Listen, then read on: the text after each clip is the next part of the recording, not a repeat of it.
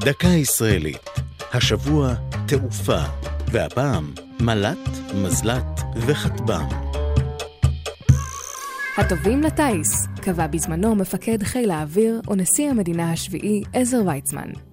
אמירה זו קיבעה את תדמית הטייסים בחברה הישראלית, אך ויצמן עצמו היה מי שקבע לאחר מלחמת יום הכיפורים, הטיל כופף את כנף המטוס. חודשים ספורים מתום המלחמה הגיעו בכירי החיל למסקנה כי טילי האויב נגד מטוסים גבו חיים וגרמו נזק רב. כך נולד הצורך ביצירת כלי טיס שיוכל להעביר בזמן אמת מידע על שדה הקרב בלי לסכן טייסים לאש האויב. וחיל האוויר נכנס לעידן הכטמ"ם, כלי טיס מאויש מרחוק. ב-1977 החלה התעשייה האווירית בפיתוח הזהבן, מטוס זעיר ללא טייס, מזל"ט, באורך שלושה מטרים וחצי. את טבילת האש ערך הזהבן במבצע שלום הגליל. במשך השנים המשיכה התעשייה האווירית לפתח שורת מל"טים, מטוסים ללא טייס.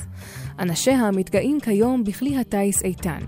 אורכו 14 מטר, והוא יכול לשהות באוויר במשך 36 שעות. ישראל נחשבת כיום למובילה בייצוא של כלי הטיס המופעלים מרחוק. זו הייתה דקה ישראלית על תעופה, מל"ט, מזל"ט וכטב"ם. כתבה יעל צ'חנובר, ייעוץ הדוקטור דוד הררי, הגישה עדן לוי.